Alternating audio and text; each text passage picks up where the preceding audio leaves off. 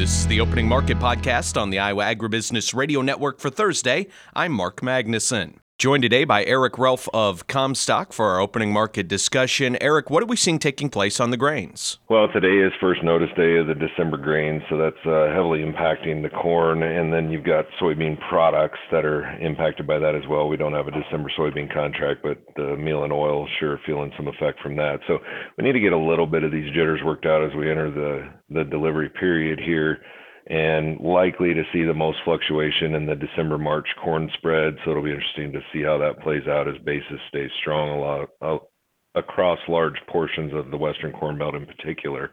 So uh, a lot to look for there. We did see weekly export sales this morning that were just uh, really impressive in all major grains, wheat, corn, and soybeans.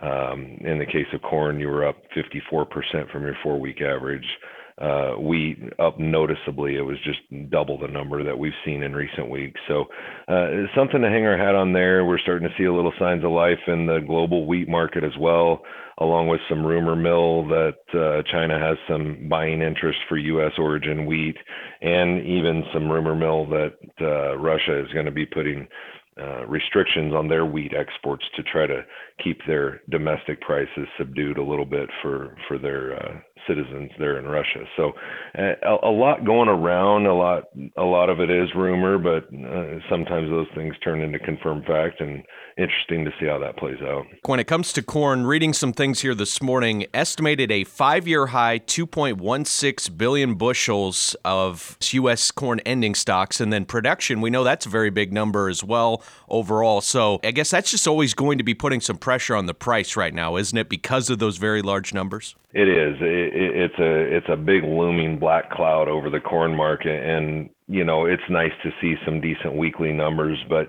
we're not seeing the massive Chinese interest that we've seen in recent years. Now, if we go back to you know pre 2020 and you know the 2018 2019 timeframe, we were you know, these numbers would have been impressive, and we didn't really rely on China. China got into a situation where they needed to uh, restock their state reserves and the U.S. was competitively priced. And it's not a it's not a big secret. I mean, China shops where the prices are the biggest bargain, uh, just like a lot of consumers. And and so now we are running about a dollar thirty deficit to Brazil's price uh, when you look at the U.S. Gulf versus uh, Brazilian uh, ocean ports. So there's arguments to be made that maybe we would see an uptick in that. Uh, but yeah, you, you, you talk about a stocks number that is massive and looming, and then it's been, I believe, six years since we made trendline yield. So I would say we're due to make trendline yield. Um, don't know what that'll be next year, but I would say somewhere in the 183 area. Uh, if we can if we don't see a reduction in acreage and we can make that kind of a yield, then there's not a lot to take the foot off the the throat of the corn market here without seeing some big uptick in domestic crush demand, whether that's from mandates through Washington or from export demand. Eric, on the other side of the ag marketplace in the livestock complex, at the very least, it's been good to see some price movement to the upside there this week. Yeah, so we'll we'll see how things get rolling here this morning, but it does look like we're going to have at least steady to higher opening bids in the cattle complex. Um, you know, just crashed at the first of the week, Friday and Monday.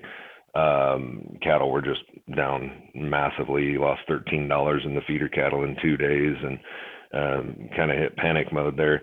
But the cash market is still well above the futures price. Um, well, at that point it was.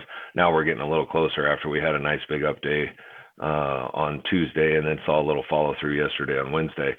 So now it comes down to what is the cash market going to do? Well, what little bit of trade we have seen as of this moment has been about $2 lower than last week, but we haven't even seen the trade open up in the north yet. That's been all Southern Plains cattle and oftentimes they will be a little quicker to pull the trigger, especially when there's a good basis on the board because most of those larger commercial feed yards are completely hedged.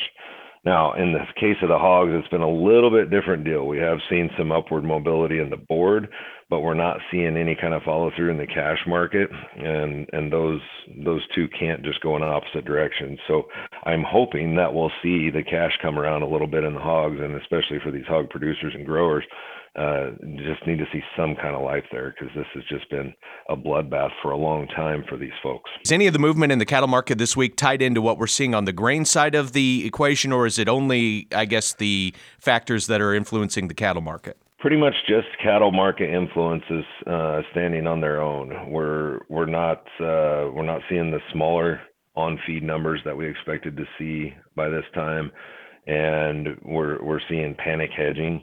Um, and, and that'll probably be true as we see some retracement rallies from this big slide down. You know, you get back up to some technical markers at the 38 to 62% retracements, you're going to start seeing some hedging come in there. And I, I do believe that it is strictly the cattle influencing. However, the, when you when you look at okay, why?